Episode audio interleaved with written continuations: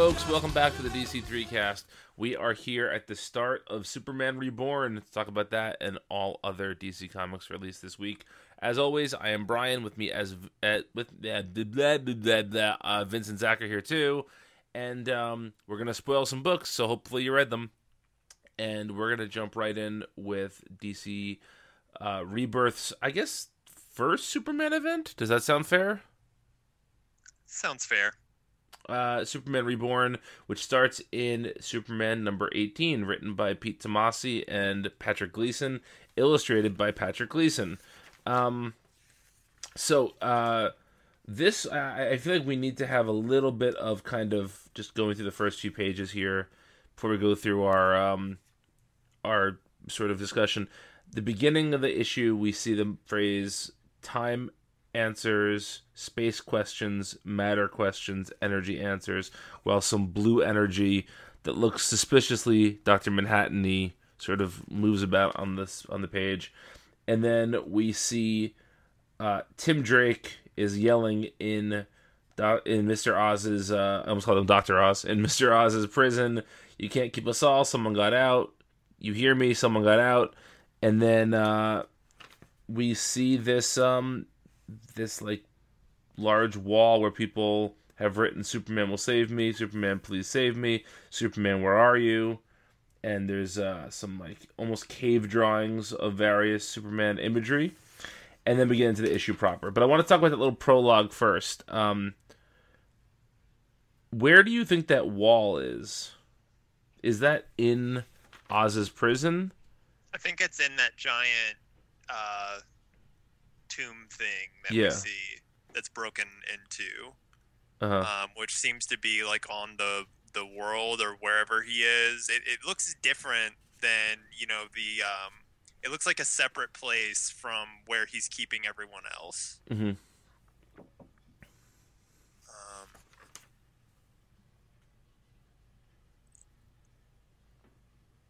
Now, Tim, uh, Vince, give us your thoughts on this first before I say my next thought.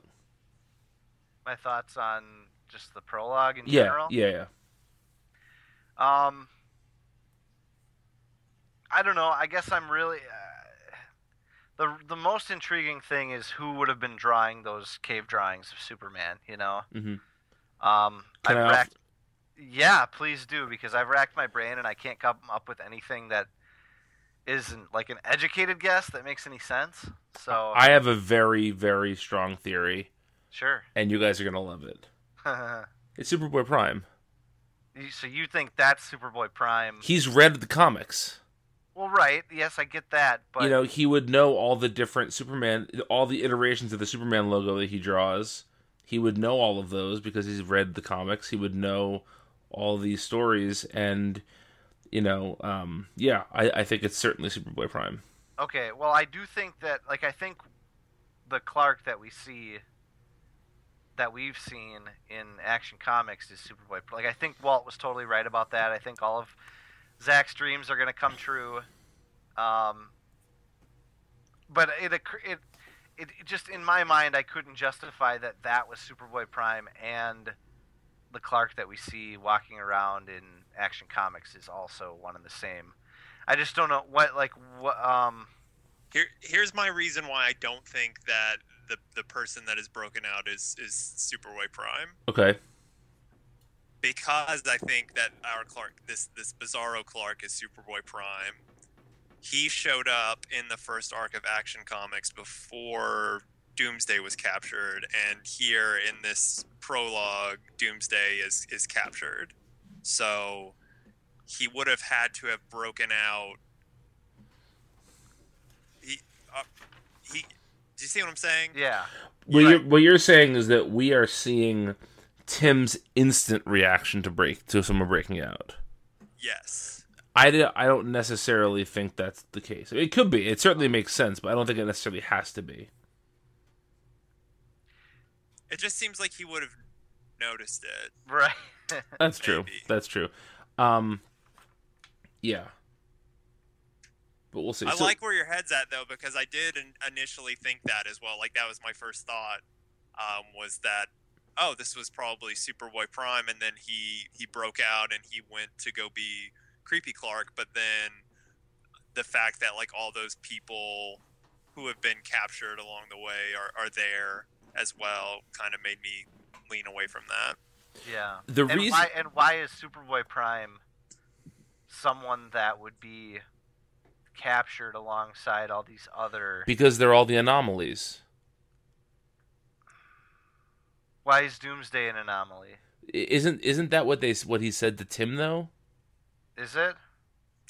Why is Tim an anomaly? Or am I fucking this up? I guess we'd have Man, I can't remember. I think it was something like that. I, oh, I, I would need to go have back and check. I guess we'd have to know why Tim is considered an anomaly and why Doomsday is considered an anomaly in this. Before I, I mean, I mean, the other thing you you could look at it as the people that have been captured thus far are people with a strong connection to the pre-Flashpoint universe, like Doomsday. why Doomsday. does Tim, What? why is Tim? I mean, I, I would I would argue that Tim is the is the Robin of the pre-Flashpoint universe. Yeah, but if this is a completely separate Robin, But what I'm saying is like both Dick and Jason pre are, are pre-crisis, right? And we've already seen through convergence some of the effects of Crisis on Infinite Earths being undone. So if this is to undo Flashpoint, you would you'd want to revert to a time or collect from a time whatever like before that. You know when when that when that would uh yeah, you know it would matter and to me to me Damian is just too close to Flashpoint to be like the definitive Robin of the era. yeah. I'm I'm just playing devil's advocate. Oh, so am I, and, and I'm talking on my ass here. You know, there there's no So proof I- of any of this. I went back and checked that issue of Detective. Uh-huh. Um, when he captures Tim, he says, "You were reconnecting threads that could not be reconnected. You're so loved, so deeply intertwined. It became crucial that we take you off the field." Yeah. So,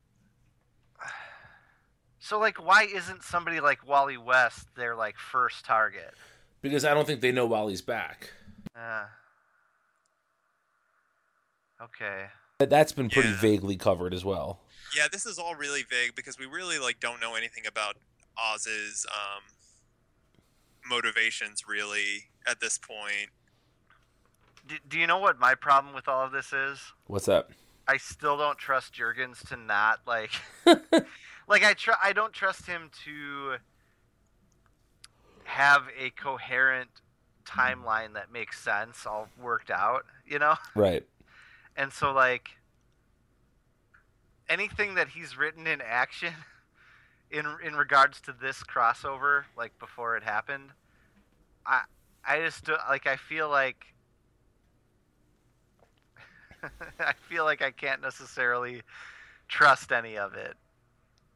I don't know. I really don't like action, so Yeah. No, I understand that. But I also think that this is probably, in terms of timeline and overall construction, above his pay grade. yeah. So, Oh, I think so. Yeah, yeah. I'm sure. Who who's the editor on the Superman line right now? um, yeah, I think it's still, um, Berganza. yeah, it's still Is it still Berganza. Berganza? Yeah, Mm. That's that's problematic. But you know, um, that's that's a thing. yeah. But uh, just to, to sort of put a pin in the Superboy Prime on the uh, drawing the stuff on the on the wall thing, I just don't know who else would know the story of Superman that way. yeah. because there's things there about Clark Kent. There's things there about Ma and Pa Kent. There's Superman battling Doomsday. There are, um, you know, there's just there's so much Superman history there that it seems like that would have to be somebody who intimately knew him or somebody who read comics. I'm I'm buying what you're selling. Um, I am. I just think that like I don't know. I just think the I just think the fake Clark stuff has been handled so poorly over in action that Yeah, that like I'm having trouble I wish I could just start right here and and know that this was going to be Superboy Prime and Right. This is just gonna that'll be in like an awesome story. But like all this shit with Crazy Clark beforehand. Well, you know, it there's there's kind of like so we've got we think Superboy Prime, we've got a not the original Clark and Lois in terms of like Golden Age, but we have an original Clark and Lois. Um, a, a good friend of mine and, and listener of the show, um, Lucy Collins on on Twitter, um, he mentioned to me in a conversation that the kind of like the missing factor there is Alexander Luthor. Mm. and I I think he had made, like was kind of insinu or theorizing that maybe Oz is is Alexander Luthor, but but what if maybe he was the one that was was trapped here, Alexander Luthor. As in like the Earth three one from Yeah. Crisis. Mm. I like I like all of these ideas very much. I do. See, when you said Alexander Luthor, my first thought was, of course it's him, because Jurgens was writing him in Action Comics around the death of Superman time. The like weirdly Amish like bearded, uh, red haired Luthor who was who was You're right. who was The balling Supergirl, Luthor uh, Supergirl, uh, brain. yeah, who was balling Supergirl uh, Matrix at the time. Yes, man, the '90s were so weird. Yeah, So when when we're all done talking about sup- about this issue, just I want to put forward my crazy theory. Sure. uh, but I want to do it at the end, so just remind me, okay. carve a little space for that. Yeah, well, let's just. I mean, the rest of the issue, there's not that much to say about like story wise. It's it's just it's brilliantly told. Yeah, I love. I mean, the, the I hate to drag him like this, but this is like the power of Tomasi versus you know the average issue of Jurgens Action Comics. You know, Yeah, he takes these same characters and same concepts we've been reading for months now, and he just writes them so well. And and Gleason's art is so evocative.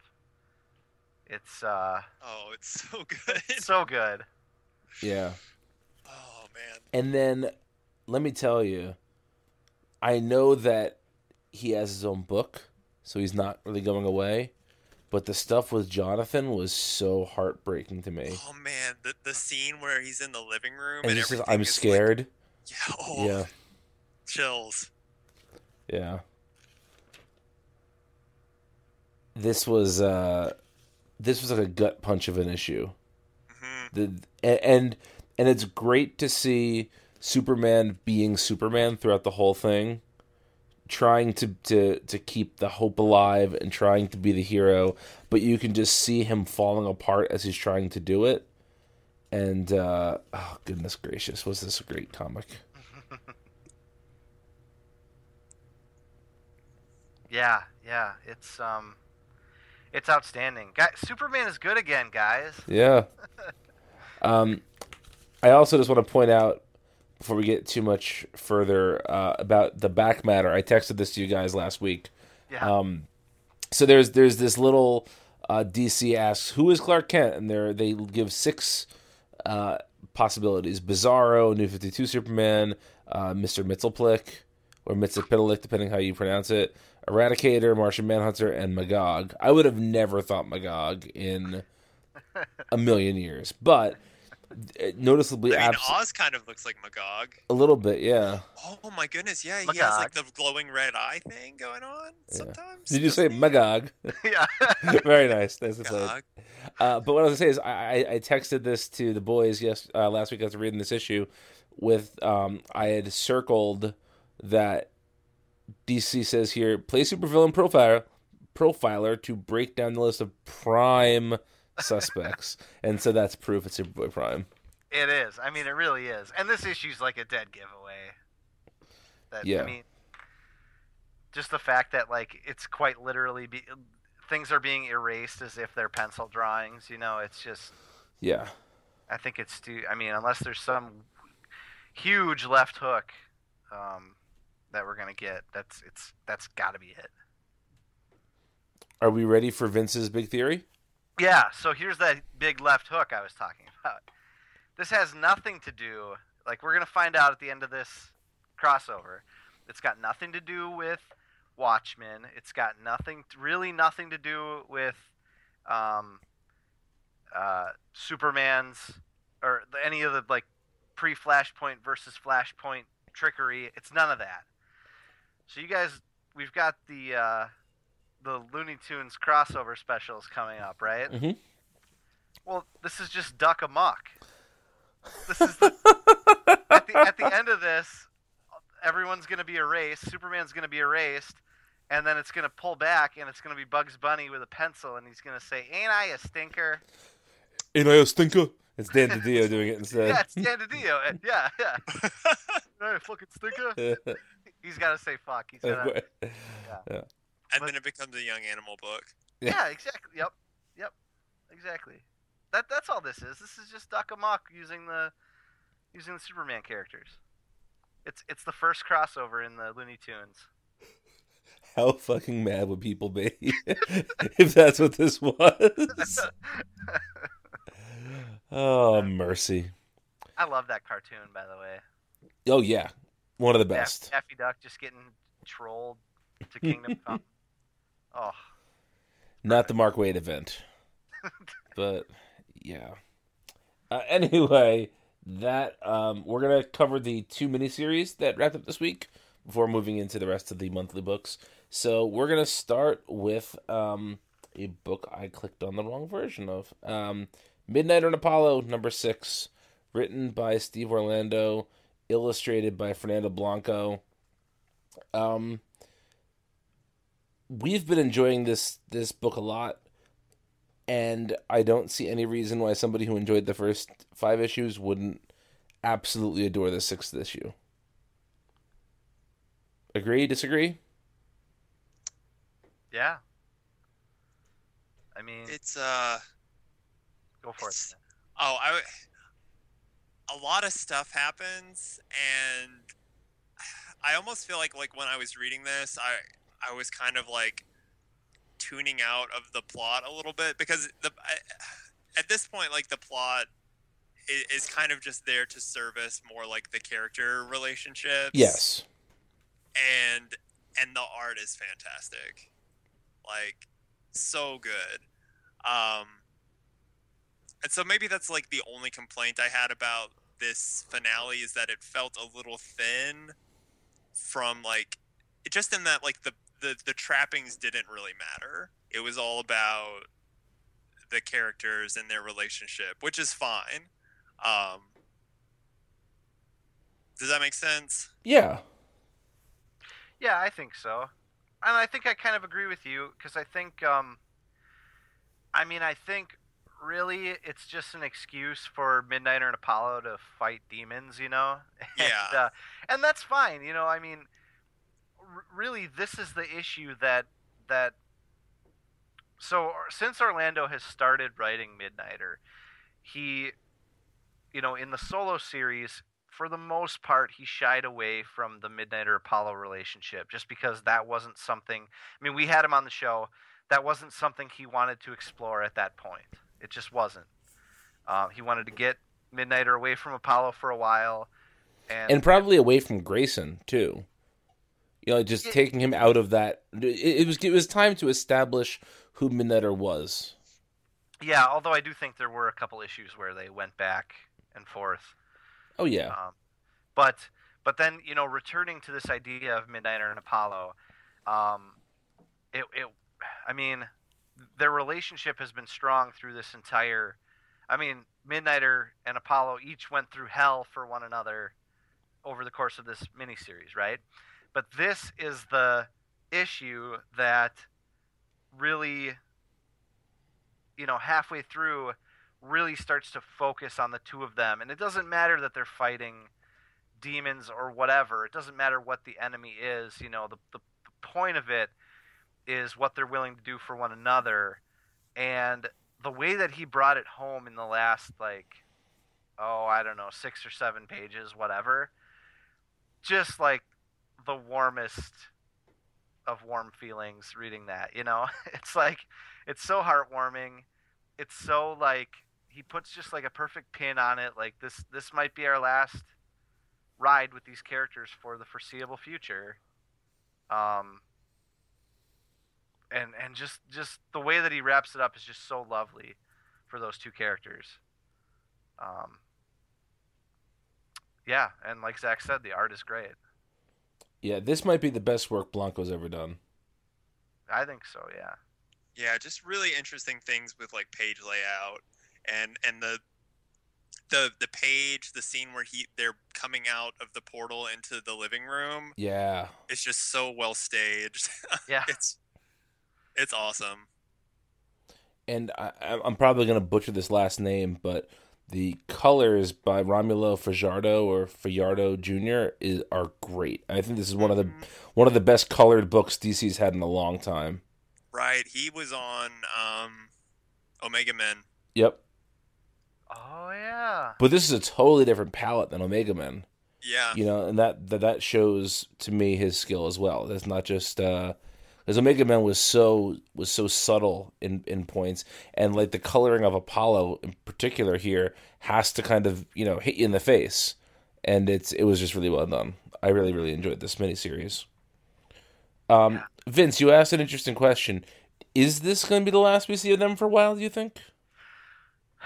It's it sure feels like it. Like I think I think they're gonna be benched for a while, you know. I mean they may show up you know Tim Seeley may get a chance to have Midnighter over in Nightwing for an issue or something, you know. I mean it may it may be clear that they're around doing something, you know, but I think this is the end of books for them for a little while. Okay. I'm, Um, I'm holding out for maybe like a a for them to show up in like an issue of Justice League, maybe in like the second year of the title or something like that. I would love to see that. I could Yeah. see them both joining Orlando's Justice League of America when the inevitable, you know, character that's- turnover happens. Yeah, that's what I meant. Justice League of America. Okay. Um, not Justice League. Uh, um, Yeah, I guess I could I could see that too. You know, you know what I would like though. Um, um, God, the, his name is escaping me right now, but they're like Doctor Strange friend. oh yeah. Um, Yeah. A, brr, starts with an E, right? I believe so. I don't know. It's terrible that I can't. Extrano. Yeah, yeah, yeah, Yeah. There you go. I I love when they're sitting around the table and he says, you know, we're stronger than ever. It it makes me think that, you know, it, were they to have a sort of Justice League Dark or a or some sort of A um, Zatanna and the Shadow Pact, maybe? Yeah, yeah, yeah, exactly. like like Midnighter and Apollo, given their relationship with Extrano, would be like a very good pairing for the muscle of that team, you know? Yeah. And I could see that, but that would be it just seems to me that right now Rebirth is so focused on establishing long time characters that they just don't have a place for these two right now. Um, I don't think it's the last we've seen of them, but I, I do feel like it's going to be a year or two before they're back in any major way. I, I hope I'm wrong. I hope I'm wrong. I just, I just feel like Orlando put such a nice button on it that it's almost like that's what it, you know, if it ended right here, it could, it could, you know, ev- everyone could be satisfied. Yeah. Day and you, as they say. Um, anything else to add about this? No, Um, it's got the it's got uh, probably the dirtiest joke I've ever seen in a DC comic. The back of the head thing? Yeah. Yeah. Oh boy. Um, yeah. Uh, that brings us to the other miniseries that wrapped up this week, which is Death of Hawkman, uh, number six, written by Marc Andreyko, illustrated by Aaron Lopresti. So before we get to the issue itself, I have a question for you guys. Do you think that the book sold demonstratively demonstratively better because the title Death of Hawkman? Did it sell well?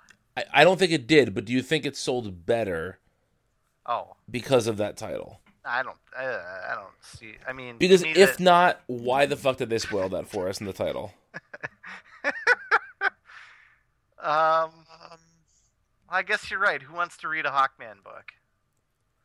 I mean, I do, um, but I mean, the, of course the DC three does. uh, they're reprinting the um, Geoff Johns James Robinson Hawkman book Mm, in a collection. I'm very. I'm very that- excited about getting that. was that good? Uh, I I honestly read it so long ago I can't rem- remember, but I would think if there'd be two writers to get that character right, those are probably the two. I think it was pretty well received, wasn't it? I think so. I, uh, I feel like I don't know. I've I've always wanted to read it. I've like thumbed through a few issues before, but I've never read it. Well, now that it's coming out in a new collection, it'll be good. So Yeah, Death of Hawkman number four, which is the last issue with numbers, was at twelve thousand six hundred ish. yeah, I can't see this selling all that much more because of that title, and I think it really did a disservice to the comic because I think that Hawkman's death in this is is handled pretty well, and obviously Hawkman's death is in quotes because we all know the Hawkman Yeah. you know comes back all the time but i feel like that moment like the whole issue you're just waiting for hawkman to die Well, maybe. Hey, then maybe so. Maybe it didn't help the miniseries sell better up front, but maybe it helped people stick around because they knew what they were in for. You know. oh that's fair okay You know, and I'm not saying I'm not saying that makes it okay. Like, um, i know what you mean obviously I'd prefer they not spoil things like that in the titles, but like maybe that was the well, let's see, we're doing a six issue Adam Strange and Hawkman miniseries. What is gonna get the people I mean we're we're all we're gonna get as many people as we're gonna get with the first issue or two. What's gonna make people stay for subsequent issues? Knowing that that's coming, maybe, you know? yeah and I'll say this, um, even though I don't care for the title that much, if it's if this little bit at the end here where it says "not the end, nowhere near it" is hmm to be believed, and if Scott Snyder and Greg Capullo's event really does tie into Hawkman heavily um, and the Nth Metal, then maybe the fact that they titled this mini this way being that it's just a small piece of a much bigger, more eventful story that's going to have a lot more emphasis behind it in the future, doesn't matter so much. Yeah, maybe we should all go pick up. Uh, see if we can get this in back issues because the speculator market's gonna be once once uh, Rich posts that. I've got them all, baby. I'm DCB packages. I'm I'm set. uh yeah w- i thought this issue was was pretty good i think it's it's I, I think this series has been as vince has alluded to a number of times remarkably funny uh there's a scene where hawkman is trying to get adam to lie down and he grabs him and he's like oh a hug i didn't expect that or whatever he says and it's like no get down there, there's, there's a lot of you know reasonably funny humor in this book and i think that everything about it was handled uh, about as well as you could expect a Hawkman Adam Strange book to be handled. Yeah, it was fine. I'm glad that um, Izamont's okay. I knew you were going to say that. I, I purposely didn't say anything because I knew you were going to say something. That was a funny scene too. You know, you're Yeah. just a placeholder until I heal, right? and he's got the big comical bandage around his. Yep. But I really hope that character does stay around, the Green Lantern Hawkeye. Yeah, Yeah, I thought that was a very good idea. I agree. Um, yeah, and you know, Despero's not really dead, which I think we probably could have expected also. Yeah. And uh, I wonder if he'll be. I could see Greg Capullo drawing a mean version of Despero. oh, that's a good that's a good point actually. Man, this book could just be crazy. It would not be at all what I expect from a Scott Snyder Batman event. Right? But think about it. You know, we know that Adam Strange is lost in time because we know he shows up to to team up with Jonny Quest next month. Mm. Is that how that's gonna? It I didn't says even think about it says in the solicit like straight out of the pages of Death of Hawkman. See, I didn't notice. I, I guess I just didn't read that solicit. That's Okay. that's actually really cool. Yeah, so you know, I, I I feel like an Adam Strange ongoing is coming, or at least another miniseries or a featured role in a team book is coming. Um, be, partly because why would they? I don't know. To me, to me, this this miniseries has to lead to something because DC doesn't seem to be in the business of giving folks uh, six issues to do something that means nothing. This definitely feels more like something DC used to do, which I feel like we say at least once every podcast. But this kind of like innocuous miniseries that seems, you know, pretty irrelevant to the overall, you know, workings of the DCU, but then like turns out to be pretty important or you know sets up threads that are then picked up later that are really important This So is I that love for to be the miniseries. This is that miniseries that Wikipedia you'd be reading up on an event, and Wikipedia will tell you like the event started in this random issue of this book. You're like, wait, what? I don't remember that at all. And then you know, yeah, I, I'm with you. yeah i love that kind of thing Me too. I, I call you know I like to like bind like my comics and this is like the filling that I think of like I love to just get those like weird obscure stories to just like pad in there and, and when I do like just a big huge bind of a of a story We have to talk about binding off the air sometimes, Zach, because I want to get my Who's Who bound. Whoa! Yeah. it's been a long time since I've done it I, I, want to get back into it Yeah. Gonna bind your who's who, huh? I am. Make your jokes. Go ahead. doing it on the inside That sounds. oh boy. All right. The man inside me. I wish I would have read The Man Inside Me Yeah. instead of Batman. well, let's quickly do a recap of the news of the last week or so. The big news that the three of us haven't even talked about, like in a text or anything, is that Jay Garrick is coming back in the button. Button. Putin. Uh, I don't know how, but it's happening. Yeah, and it looks like a not the same Jay Garrick that's currently uh, that has been in the Earth Two New Fifty Two. Yeah, which which which wraps up next week. Does it? Yeah, Earth Two Society and we, Multiversity Comics has an exclusive preview of that. That's gonna go over like a fart in the wind. Well, yeah, but That's sad. I haven't been reading it. I honestly like. I'm kind of sad that we haven't been talking about that because even though it's not a rebirth book, it's gone on for so long. Um, and like, I I don't know. I need to go back and read that. Have either of you been following it? Zach. I don't know what you guys read. Yes, you do. You know exactly what I read. Not all of it. Pretty I much just- all of it. I, mean, I don't know. I just naturally assume that you guys are much more diligent and, and responsible than I am. So you're probably reading things I don't even think about. Lord no. Yeah. yeah. Whatever, Vince. You read Harley Quinn. Not anymore. I'm realizing I didn't even include Harley Quinn in our rundown of uh, things we should cover this week. So I didn't put uh, no. we'll get to that in a minute. But anyway, um, Anyway, Chick Eric. yeah. So tying into that, tonight we're recording this on Thursday evening, and tonight was the first night of Emerald City Comic Con, and uh, I wish I was there, as as I'm sure do we all. It's a great con. Have you guys ever been to Emerald City? Never. It's fantastic.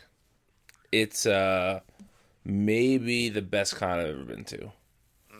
It, it it's it's both large and small at the same time. It feels very manageable, but it's a, a big con. Yeah, that's great. But anyway, at the DC panel, it was announced that there is a Justice Society of America book that is planned. They didn't say it was started or it was going to be announced, but it was already planned. So that ties into this. Do we think that we're going to get a full on current day time displaced Justice Society book? Do you think we're going to get a book that's set in the 40s? Do you think we're going to get something in the middle of that? I, I, I honestly don't know what a JSA book's going to look like. So I kind of want to hear where, where you guys think this is going. I I would love for it to follow like the Rucka Wonder Woman model, where Hmm. we have like a flashback in a modern issue. Oh God, that sounds so great. That would be glorious. And if it, I mean, when they say it's planned out, I'm hoping that that means that it is something like that, like something that actually requires coordination. You know, uh, that would be really great, Zach. Um, That's a hell of an idea. idea. Hire that man, Dan DiDio. for that and, and Dan DiDio's pal, Yeah, exactly. Yeah. Boy Prime.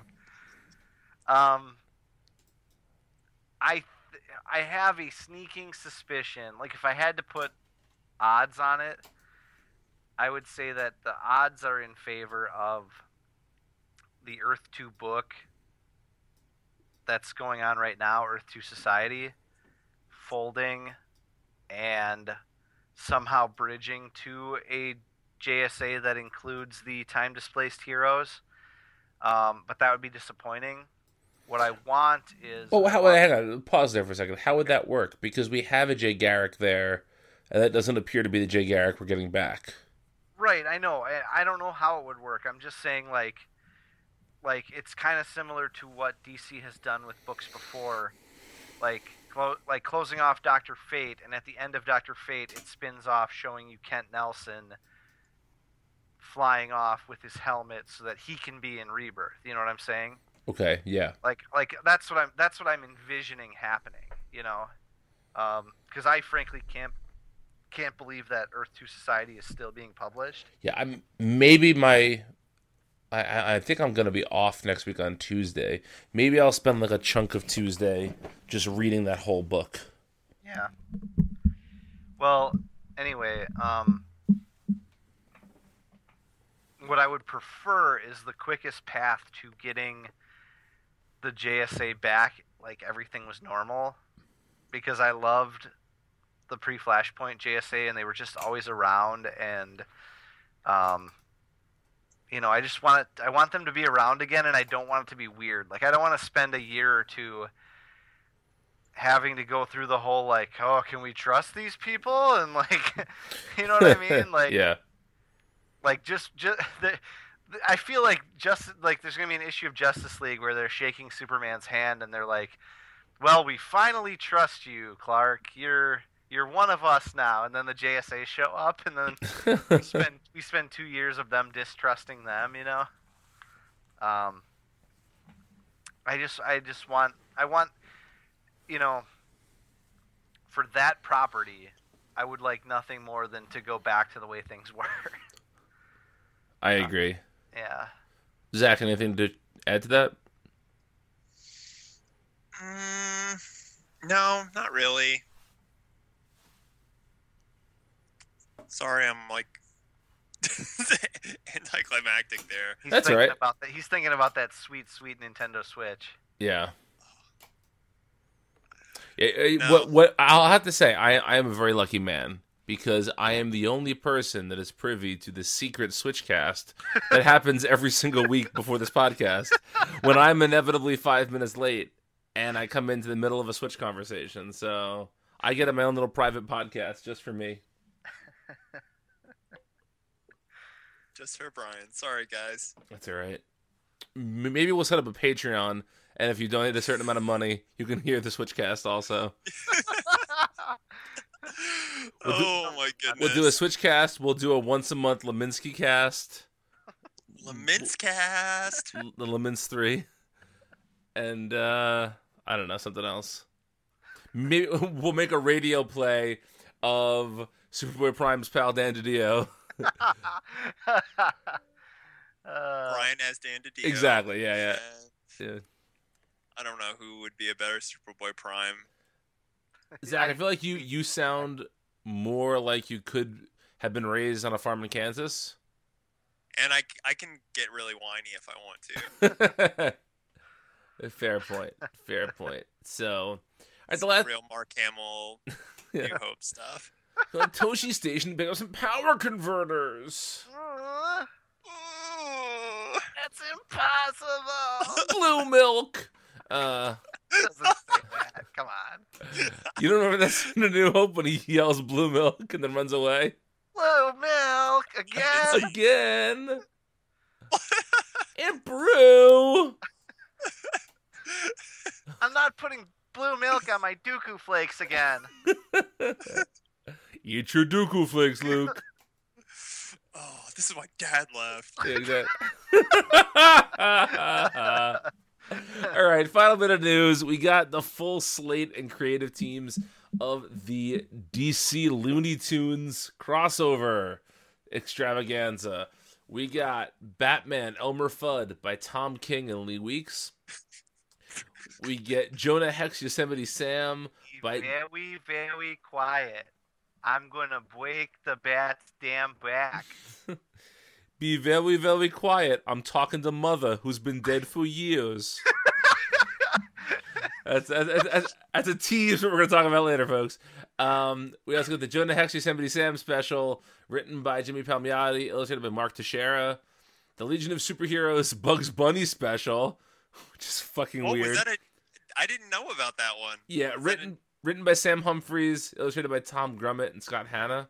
A- that's gonna be a I, thing I don't already like. know. I already know how it's gonna go. Bugs Bunny is gonna dress like a female bunny, and he's gonna seduce Brainiac Five. Why does the first Legion thing that we've gotten He's gonna pop up this? he's gonna pop out of the ground and say like, "I took a wrong turn in Albuquerque" or something. you know it's gonna happen. All right, uh, we got Uh. the Lobo Roadrunner special, written by Bill Morrison, and illustrated by Kelly Jones.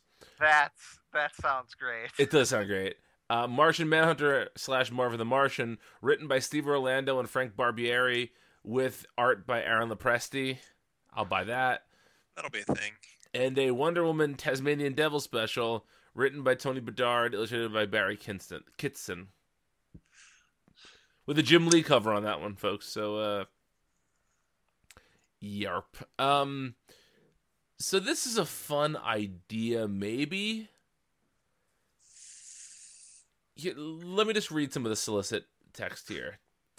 After a chance meeting with billionaire Bruce Wayne, multimillionaire Elmer Fudd's obsession quickly escalates into stalking Batman through dark alleys and high class social settings of Gotham City. Uh, Kill the bat.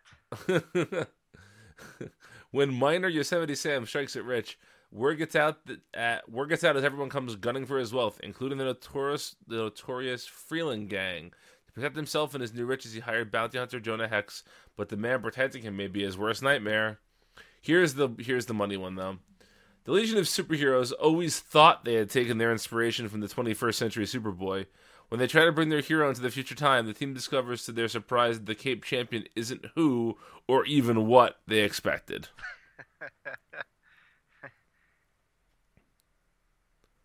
Uh, I'm just going to read the rest of these because why not? Uh, Wile E. Coyote travels to the far reaches of space to hire Lobo to hunt down and kill his greatest nemesis, the Roadrunner. When the Coyote and Lobo are after you, the Roadrunner realizes that if they catch him, he's through. I hope they have uh, the Coyote speak in his like erudite British Yes, agreed. accent. Yeah. Um, Mar- uh, Martian Manhunter tries to halt Marvin the Martian's determination for world domination. John is conflicted with his own Martian identity as he attempts to stop the hapless, determined Marvin from blowing Earth to bits in order to gla- gain a clear view of Venus. And then, not since the Uranus. yeah, exactly. Uh, not since the twelve labors of Hercules has a Greek warrior faced as great a danger and as destructive a peril as the Tasmanian devil.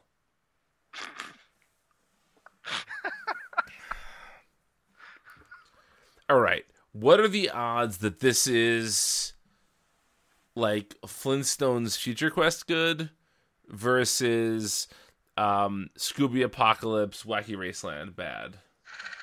Um, I can see at least like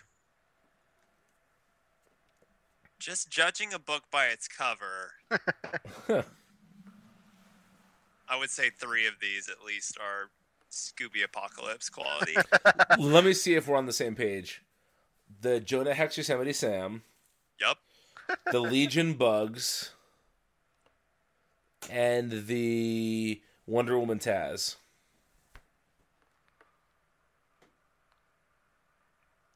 Um, replace Legion bugs with Batman. Use I'm ba- uh, Hell, yeah, number Batman. five? No, Elmer Fudd. Fudd, yeah. Yeah. Oh, it's like anything else. A couple of them will be fun and good, and the rest will be bad. And You're probably right. All right, well let's let's do a real quick run through the rest of the books that came out this week. Uh, we got Aquaman number eighteen, written by Dan Abnett, illustrated by Scott Eaton. This is the second part of the uh, what's this arc called? Warhead. And I have a very specific thought about this, but I want to hear what you guys think first. This just kind of wrapped up. I I thought this was gonna be like an arc, but it was kind of like a like a setup thing, which I'm okay with. I think this character is interesting. So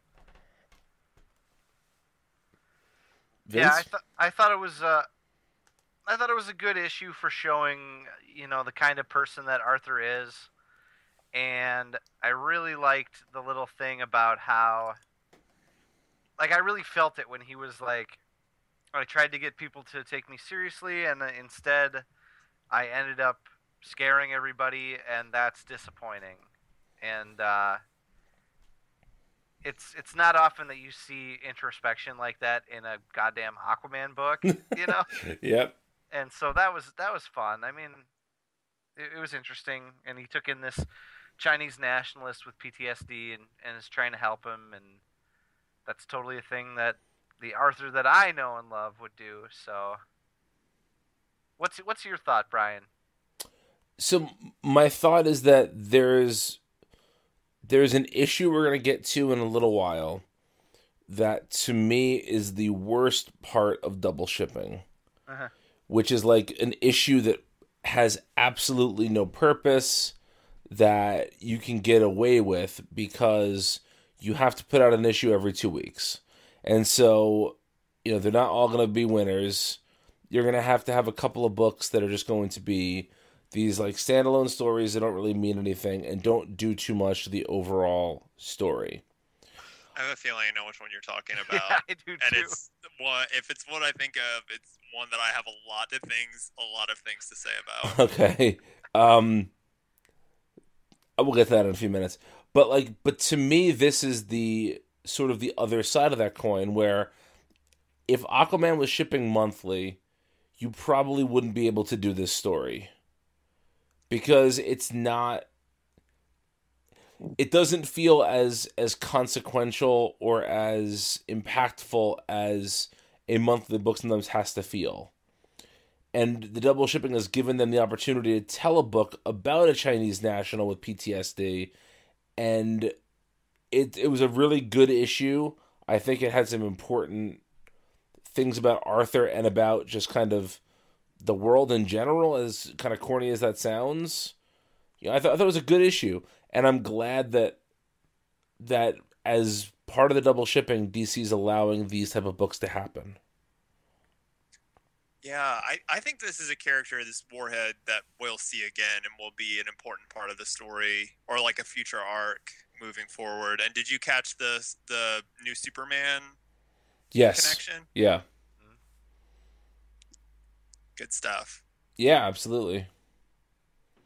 And uh, there's a great Scott Eaton splash page of Arthur in this issue too. Scott Eaton's doing some good work on this book. Anything else to say about it? Nope. Nope. All right. That brings us to Batman number 18, Ugh. written by Tom King, illustrated by David Finch, and brought to you by Mommy Issues. Mommy. Mother, mommy. Tom King fucking loves people repeating things. yeah, it's bad. Don't stop doing this. I don't believe that that's. I can see Bruce sitting there and doing that, like especially as a child. You know, I can see him talking to a mother that's no longer there. But even this like takes it to like uh, some really weird places. Oh, for sure. He's in for the sure. cowl being like, "Don't worry, mother." Like for sure. don't don't get don't get me wrong. Don't get me wrong. I'm just saying I can I can see it. You know, I can see a little bit of that. I don't. What th- is this Bane? This is not Bane. Is this Bane? is this a Bane that anyone recognizes? I mean, to be fair, Barbie. mommy. Multibane. Mo- Mommy Bane. Let the therapy begin. Um, Bane Bane in uh, in the Lego Batman movie, by the way. I think it was Doug Benson. it was Doug Benson, so great. doing a Tom Hardy impression. Yep. I just One- saw it. I took my daughter to see it tonight. Oh, multi- oh yeah, yeah. Quick, quick uh, shout out. If you haven't seen that film, listeners, go treat yourself. It is legitimately the best Batman film ever made. Yeah. I don't care what anybody says. it's the best DC film you'll see in the rest of your lifetime. Absolutely. Um, but yeah, so uh, what I was gonna say was I, I actually just linked to this in my soliciting multiversity piece this week. But um, a uh, there's a an, an article, an, an installment of Ask Chris by Chris Sims from 2011, where he does, in my opinion, the best job at explaining why Bane is not a bad idea. And it essentially comes down to his argument is that Bane is the best attempt at creating an evil Batman that DC's ever done. And I'm not going to articulate it as well as he is. I'm not even going to try. Just just Google ask Chris Bane, and Chris does a really really nice job with um, with explaining that. And I'm not always the biggest fan of Chris's writing, but this is when when when he's right about something, he's really right. And this he does a really nice job explaining this. And but part of the argument is that sort of Bane is what happens if everything breaks bad for Bruce Wayne. How if there wasn't an Alfred, if there wasn't money, Bruce Wayne could have been Bane. And I think that's an interesting way to, to phrase it. And I just talked about that on Tuesday and then read this issue that night. And uh and felt like, oh wow, that's like eerily relevant to what I was talking about in, in soliciting multiversity this this month. Um, but this is a horrible comic. it's just so over the top. You get they could if if there was just so you get that first page of Bruce and Bane, and then you see Bane saying "mommy" and Bruce saying "mother," and then they're facing each other again. If it was just that, you would have said, "Oh, there's parallels here." Okay, but you don't need another twenty pages of it. Come on, dude. Where, where's my vision at? Where's my Omega Man at?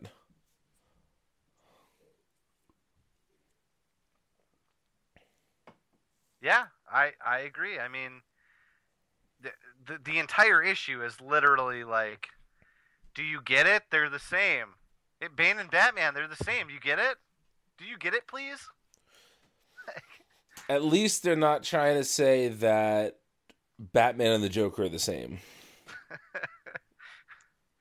That's twisted.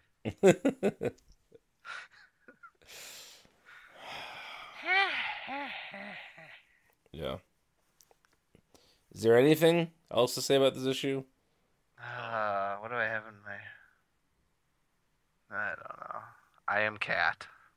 Yeah, that was dumb too. dumb, dumb, dumb. Five issues until the vaunted uh, Batman issue number twenty-three, though that Well, we've been waiting for. 22 we're waiting for. I thought it was twenty-three. No, it was 22. Well, hot damn! Yep. It's coming earlier than I expected. You know that falls right in the middle of the When I thought 22, I thought 22 was button. It is, but it, that Tom King had said it'll all make sense by issue 22. I damn well hope so. God. Unless issue 21 ends with Batman saying, I have brain damage. I don't see how this is possibly going to bring it all together. If it ends with him saying, uh, uh, I am Rorschach, then it makes okay, that is true. That is also true.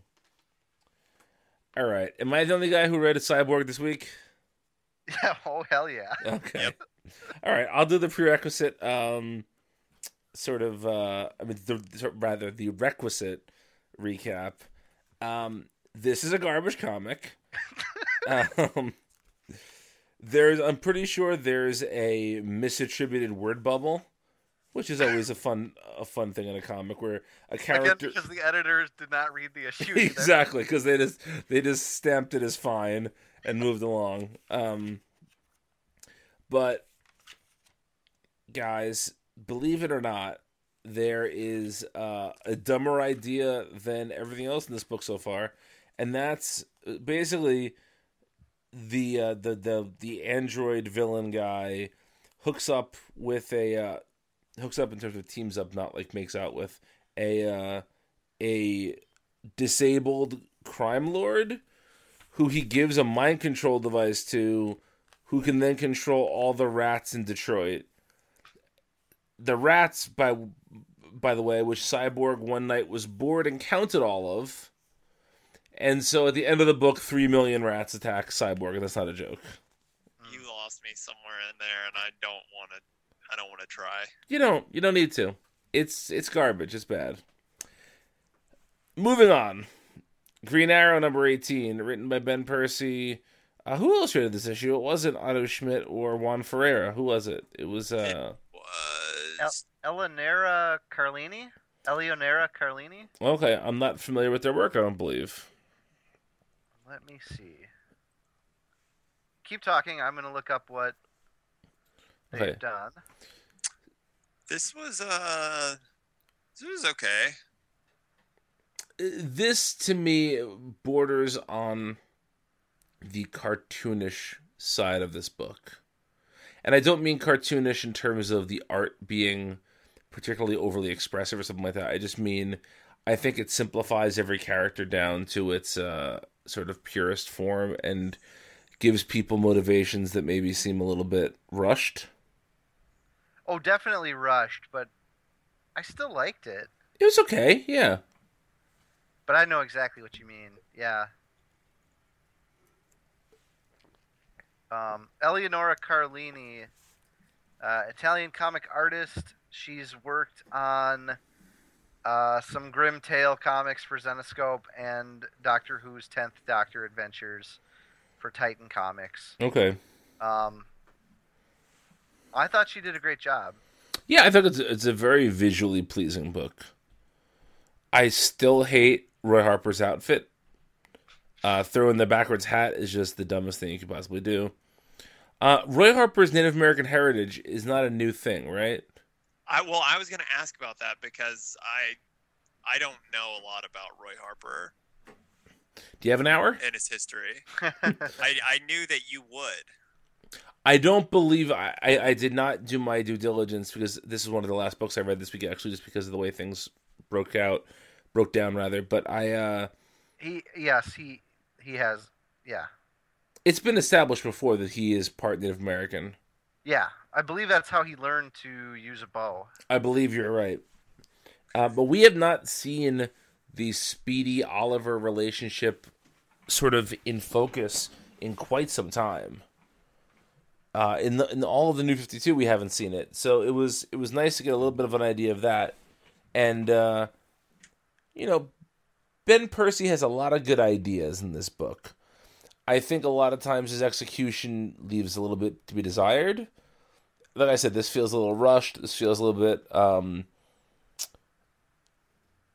I don't know what I'm looking for is, but it, it was it was fine. It, it was interesting, and I'm I'm excited to see Roy become a character in this book. You know, it's nice to see Roy over in Titans, but I would like to see him every now and then pop up in this book and join the sort of extended family that that is happening in this book. Yeah, Anything else to add? Nope. All I right. thought it was. I, I liked how they uh, they got a little bit of very current politics in there with the Native American pipeline. Yeah. Right, which has been a big part of the book. Yeah. You know, dealing with like police brutality and hmm corrupt politicians, and I feel like they touched on one other thing at least, maybe. But I wonder if this will read dated in five years because of Oh. that. Yeah. I don't think so. I'm just curious. You know, sometimes you can see, yeah, there there are certain things brought up in a book that are just so clearly of the time. Like on last night's Arrow, Felicity Smoak said that the only thing that she knows about politics she learned from keeping it 1600, which is a recently uh, defunct podcast because uh, it's now Pod Save America or In Pod We Trust. I think it's called. I forget. I, I think it's called Bernie would have won. It is called Bernie would have won, but um, but yeah, a, reference like that because that's sometimes really date a book, but that's all right. That brings us to Green Lanterns number eighteen, Oh boy. written Was by this S- the one? This was the one written by Sam Okay. Humphries, illustrated by Robson Rocha. First of all, Rocha did a great job. I think the issue visually is very good, handled very well. But what the fuck was this issue, guys? Uh, Guys, I've got some things. All right, Because, okay, this may be the only thing worth talking about with this issue, but I think this is the first time that it was revealed that Volthoom was from Earth 15, right? sure. So if you go to DC's multiverse compendium and look up Earth, Earth 15, I don't know if this has been like a recent thing. I don't know how long this has been in here, but it talks about so like you may or you probably don't remember. I didn't remember, but in Countdown, Superboy Prime destroyed Earth 15. And in the like current like DC multiverse thing, it still talks about Superboy Prime destroying Earth 15. And like this is all updated to be like post multiversity. And so as far as I know, this is like the not in this issue, but tangentially, like this is the first time that DC has like referenced Superboy Prime. Oh wow. Well, okay. Post Flashpoint.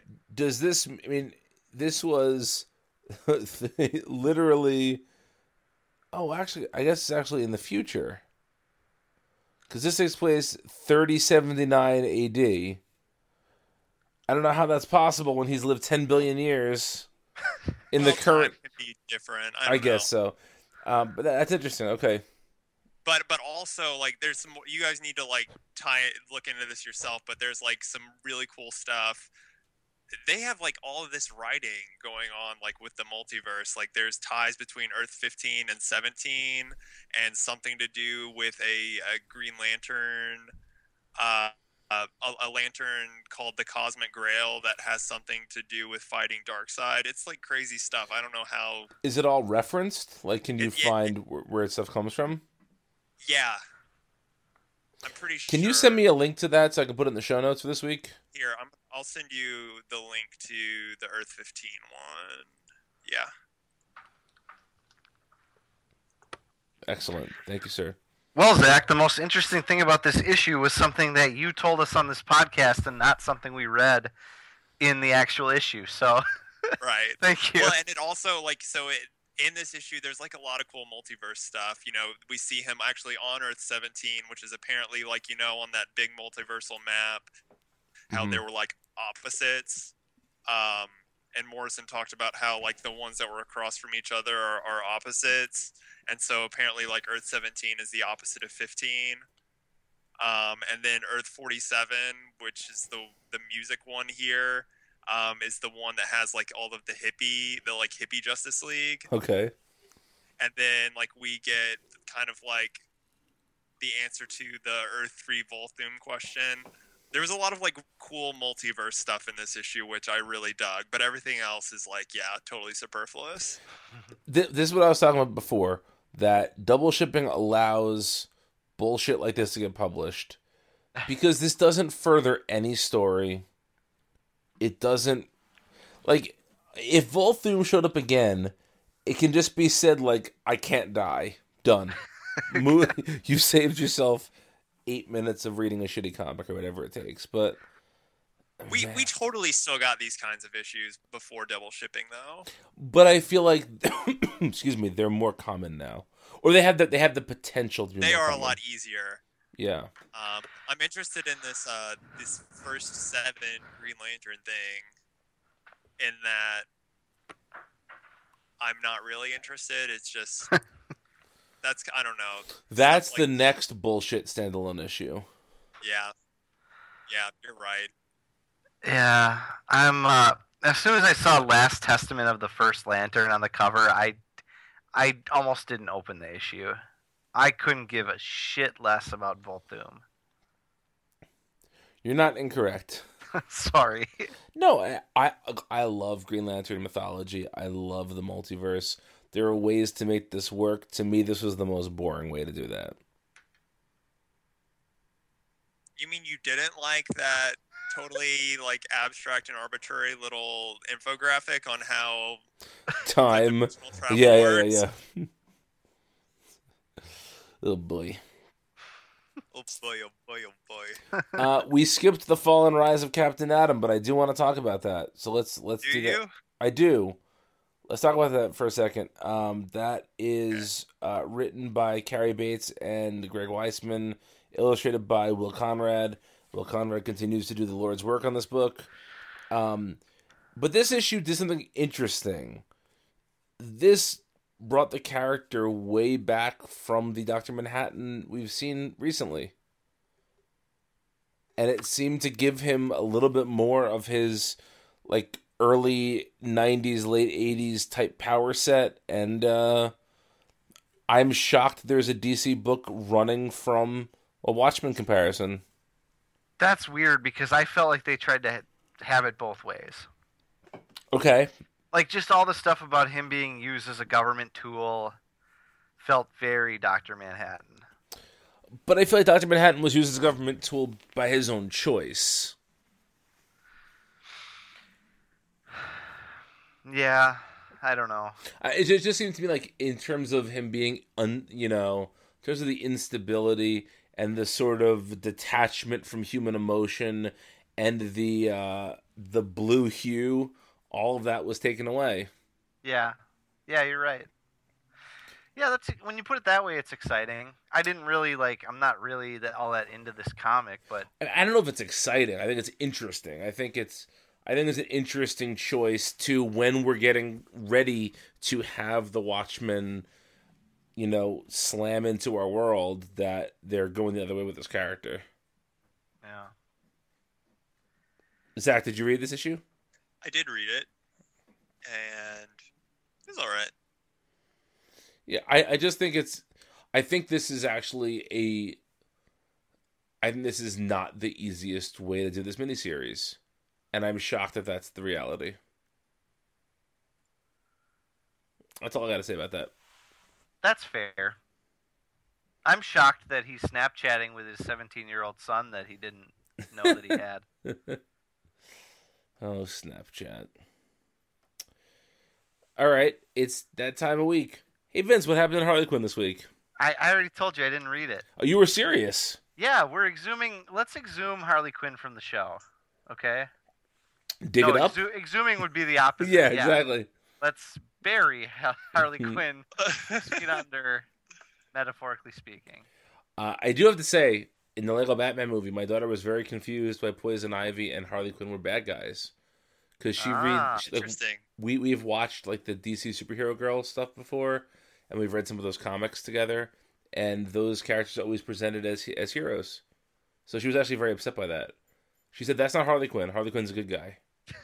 And I was like, "Oh boy." Someone hasn't seen Suicide Squad. yeah, it's like one day I'll ruin your life by showing you Suicide Squad, sweetheart. Oscar winner, Suicide Squad. Yes, we've got to mention that in the news segment. By the way, hang on, Vince, pull up who that who, who tweeted us that. The greatest tweet we've ever received in this show. I, I go. I, I don't know. How far do I go back for that? It was Monday. Oh, my mentions are my menchies are very active. Oh, it was uh, it was um, where'd it go? My internet's running like molasses tonight, so I can't pull it up myself. But Talk amongst yourselves.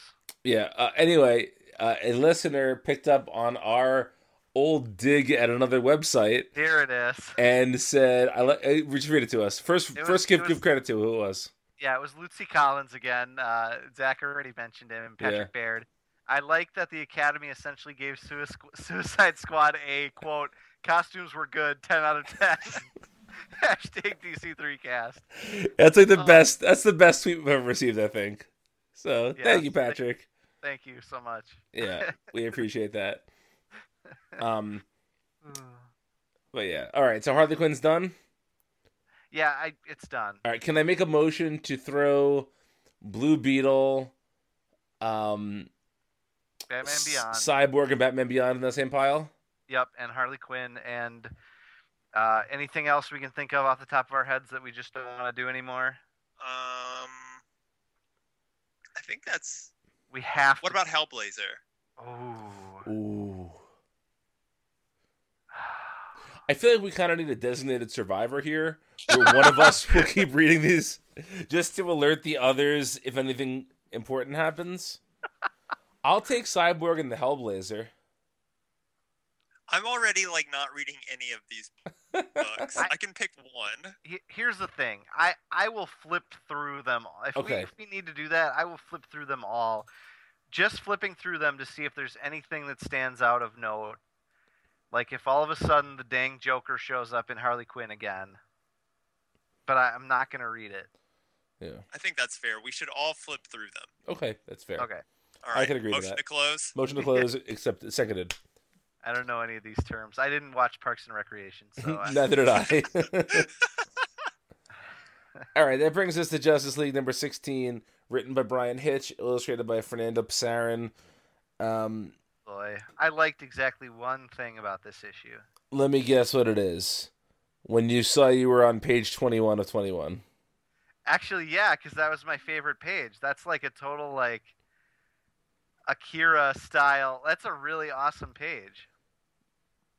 Where Oh, Superman. get to it. What? Yeah, you're right. Yeah, Yeah. it's time for us to save history, and it's this like weird, lumpy, Baby robot thing. lumpy baby robot thing getting probed by a bunch of Maybe a Brainiac? maybe yes, very evocative of a brainy a version of Brainiac. Just such an evocative page. I mean, Yeah, with like Clark just kind of floating there. yeah, so small, just so Yeah. tiny. You're right. It's a good page. It is Yeah. a good page. I, I feel like this is a comic that if I wasn't already burned out on Bryan Hitch so much, I could have enjoyed more. But this feels like every other Bryan Hitch um, Justice League comic. But I actually think that like the splitting them across time and all that, there's interesting implications in all of that. I, I honestly, the, my initial guess when you were talking about your, you know, the one comic uh, results of double shipping, my first thought was Green Lantern. But if it wasn't that, this was going to be my second choice because, like, literally almost nothing happens in this issue. Yeah. Yeah, it basically just re-explains where we've already seen everybody is. Yeah. And, and the other thing that this issue does that I don't really care for is that it brings back like the weird scientist characters from The Uh, Justice League of America Hitch book, Hit, yeah, Hitch's pre pre rebirth Justice League of America book, which like which limps to a close. you could have left them behind. They were um you didn't need them. Yeah. I will say this. Can you guys all turn to page 18 in, in your digital copy? Yes, father. I'm their father. Okay. Um at first it was hi father. Um thank you though. But uh tell me that's not Super Dermot Mulrooney. Second second time that name has showed up on the podcast, but tell me that's not Super Dermot Mulrooney there. It is, yeah. Yeah, it totally is. Yeah. Or or it's um No, is there I looked it up before. It's Dermot Mulrooney. All right, I won't take a I can see it. Yeah. yeah. Okay. All right. Um This issue, the, this thing, it does a thing that I like when Green Lanterns have white in their costume. Yes. Like predominantly white. like the Jade costume from back in the day. Yeah, yeah, or like there's a there's a Legion of Superheroes Green Lantern, uh, Rond Vidar, who has a lot of white on his costume. So that's a small thing. Yeah. Um. Yeah, I guess I. I don't know. I don't. One thing that bothers me about this book is that, and we've talked about this before, but it feels so eventful. But I I never have a sense of how important we're supposed to think these events are. Yeah. Like, Superman talks about um, losing his family or his family being uh, displaced. You know, is that that's not the same thing that's going on in Superman in action, but are we are we supposed to treat it like just as much of a threat, you know, or just as much of a crisis? Yeah, it's weird. It's like the big event book where none of the events matter because it's all less important than what's actually happening in like their solo books. Right. That's You know? exactly my problem with this book. It's a weird it's a weird dilemma. I, f- I understand that DC has this idea in their mind that the Justice League, the primary Justice League, has to face the biggest and boldest threats. Um, I understand that, but then they need to have things that matter happen. Because each arc has been these gigantic events that are just, you know, near catastrophes, but there's no fallout from them whatsoever.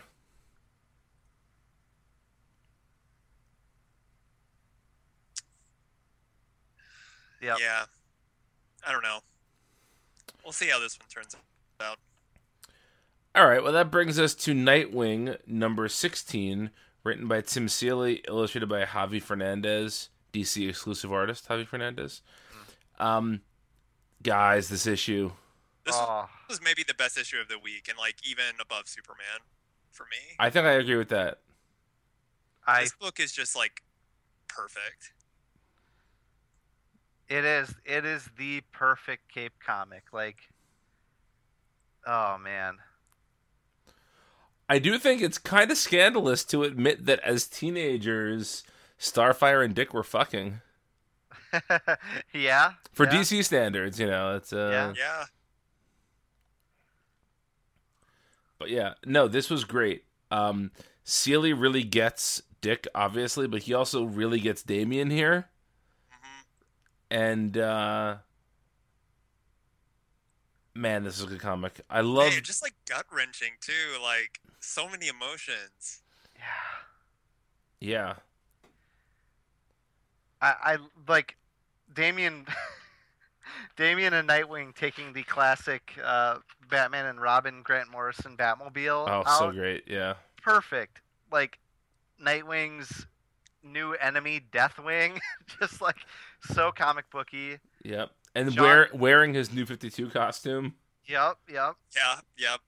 Shawn Tsang being potentially pregnant but then getting kidnapped and you don't know exactly what's going on. Just like so soap opera y and Yeah. Oh, I love the panel where Damian has the pregnancy test and he's just like, Grayson, you fool. Yeah. you fool. you gotta wrap it up, buddy. yeah i feel like damian's already had a vasectomy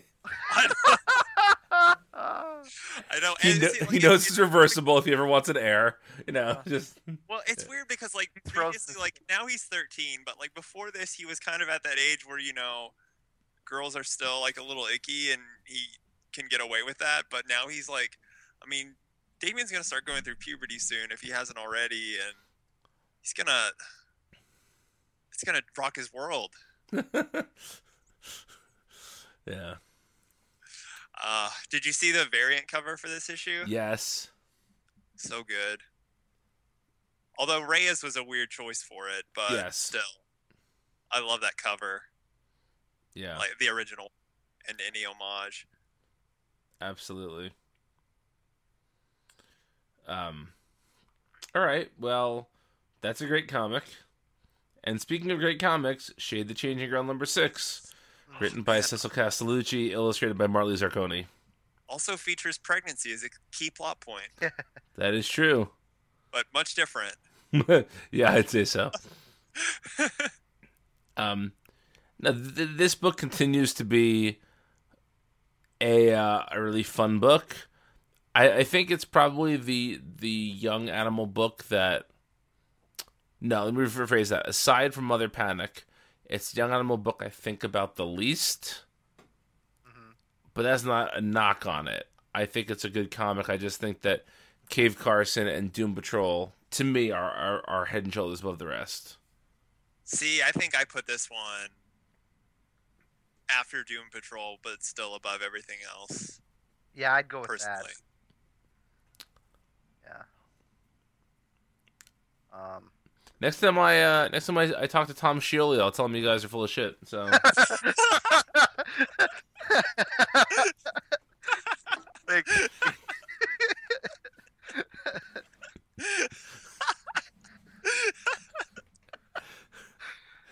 his Uh, superpowers chips make no. Cave Carson instantly the best young animal book. we'll wait for you to pick up that name you just dropped. yeah, as if I'm really calling him every day, right, guys? You are calling him. You're like you're laying on your bed on your stomach, and you're like kicking your feet back and forth, twirling. The... Tom, Zach and Vince just don't get me. Yeah. Wish I had someone to talk to you about you assholes uh, with your Nintendo talk and your uh, Midwestern values and shit. I don't know. Uh, oh. Anything specific to say about Shade? Yeah, I found it very surprising that they uh, they killed off Megan? gleefully murdered Megan. um, I thought that was a really great scene. I loved I loved watching uh, Megan and quote unquote Shade or Loma, um, f- like essentially fighting for her body, and her friends watching, and they're like embarrassed. they're like.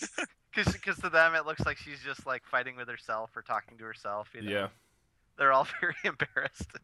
that came across really well. Um, this comic does those like little comedic or emotional moments well, and and that's why it's my second favorite young animal because those those moments just for some reason they just strike me so well that I uh, I, I I really dig them.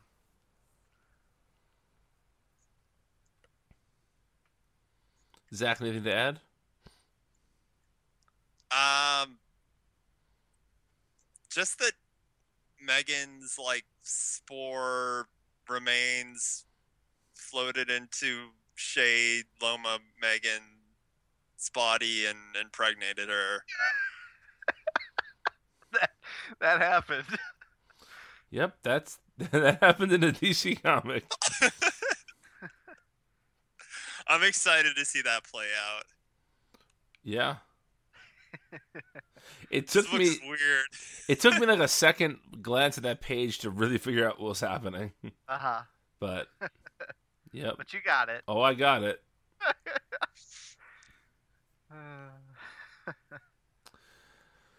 Oh boy. All right. Uh, that brings us to our final issue of the week, Superpowers number five, uh, written and illustrated by Art and Franco. Um, so again, I I I read this with my daughter, and so I'm actually a couple issues behind still. So uh, not for lack of enjoying the book, just for um, you know reality sake. So what do you guys think of this issue? Oh, it's still just goofy, good fun. uh, we get a great Darkseid Joker interaction. yeah. Um, I like the classic Legion of Doom. I'm just scrolling through now. The classic Legion of Doom, uh, Darth Vader mask helmet place. mhm. Get a big reveal of who the unknown Superman is, Yes, that was great. and then um, gonna close out the series with uh, a nice big, big fight. Yep.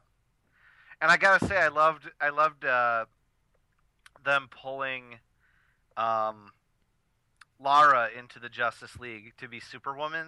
hmm That was just a fun little moment. Like, oh, you're hey, you're Superwoman now. Yeah, Is And that you're a golden Justice- pharaoh showing up there? Wow. yeah, yeah. I also just love that the Green Lantern in this is is Chip or or the other one. yeah. Uh, I kid don't know how to pronounce that. Nort? No, It's Chip, by No. the way. That's Yeah. Chip. but, but there's like two Chipmunk Green Lanterns. I can't remember who the other one is. Isn't it like Kaz Kaz Kaz Kazet or something like that? Oh, I know what you mean. Yeah. Oh, I'm gonna try and find out. Hello, Superwoman. Welcome to the Justice League. Thank you. uh, yeah, it's interesting though. Looking at these books sort of week to week, how much better this week was than last week. Oh, it's Badge. Badge is the other one. Badge. green oh, that's right. That's Chip though in this issue. Um, Yeah. even with Cyborg and Harley Quinn and Justice League and Green Lanterns, this week didn't have a uh, Action Comics or a Hellblazer. Um, Plus, I mean, like Superman and Nightwing are weekend and out probably our favorite oh yeah, ongoing. So and this has Aquaman too, and Green Arrow and the Midnighter and Apollo finale. So yeah, yeah. Um. Anyway, that does it for our show for this week. Thanks for listening, everybody. And uh, next week, do we have an idea what's coming out? Yeah, so um, Action and Detective, Deathstroke, Batgirl and the Birds of Prey, Flash, Hal Jordan, um, Gotham Academy, second issue of Orlando's JLA, Ooh. uh, Mother Panic, New Superman 9, Red Hood and the Outlaws, Suicide Squad, Supergirl, uh, Superwoman, Titans, and Wonder Woman. another full week. Yep. Every week's a I'm full actually week. next. I'm I'm pretty excited for next week, just because Superboy Prime. oh, you want that so bad. You do. I And get it. because you know I'm I'm f- f- clearly the you know uh, DC three Suicide Squad boy now. So You are. Yeah, you are the Suicide Squad boy. no, I'm not. I resent that. Own it. Just No, I'm not the Suicide Squad boy just because I think Romita's art is better than it usually is here. I mean, to be fair, you called yourself the Suicide Squad boy. Neither one of being us put that on you. You did too. You pushed it on me last week, Well, we didn't this week. but I just had to bring it up to. I shouldn't have brought it up. I'm, uh, I'm looking past next week, and I'm looking at the sweet uh, week of the 15th, Uh-huh. where we get a Batwoman issue one, we get a, a night another Nightwing. So Mhm. Nightwing's like the best. So we And get another Super- Superman. and another Superman and Super Sons That is gonna be the best week ever. and Wildstorm. Yeah, that that week. What? Yeah, that that is just embarrassing. That is. that is, the, that is the insane week of DC Comics. Um, No, That's like I'm excited that we get to trash some of these books and not read them anymore and just page through them. that is an exciting development. We did get one. Um, I got one tweet about the show today. I wanted to shout out. Just one second, just uh, loading this here. Um, but while speaking about tweets, you can follow the three of us on Twitter. I am at Brian is an app. I'm at VJ underscore OST R O W S K I. and I'm at SurfFox89. If you're getting a Switch, tweet me about it. Oh yeah, me too. We're Uh, Switch boys. Switch takes.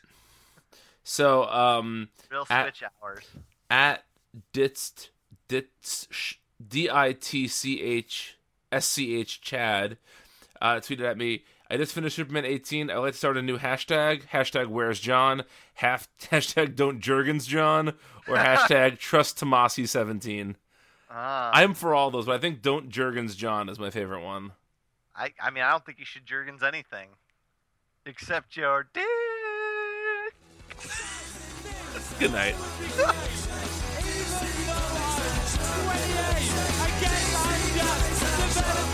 I never got over that. Sweet, sweet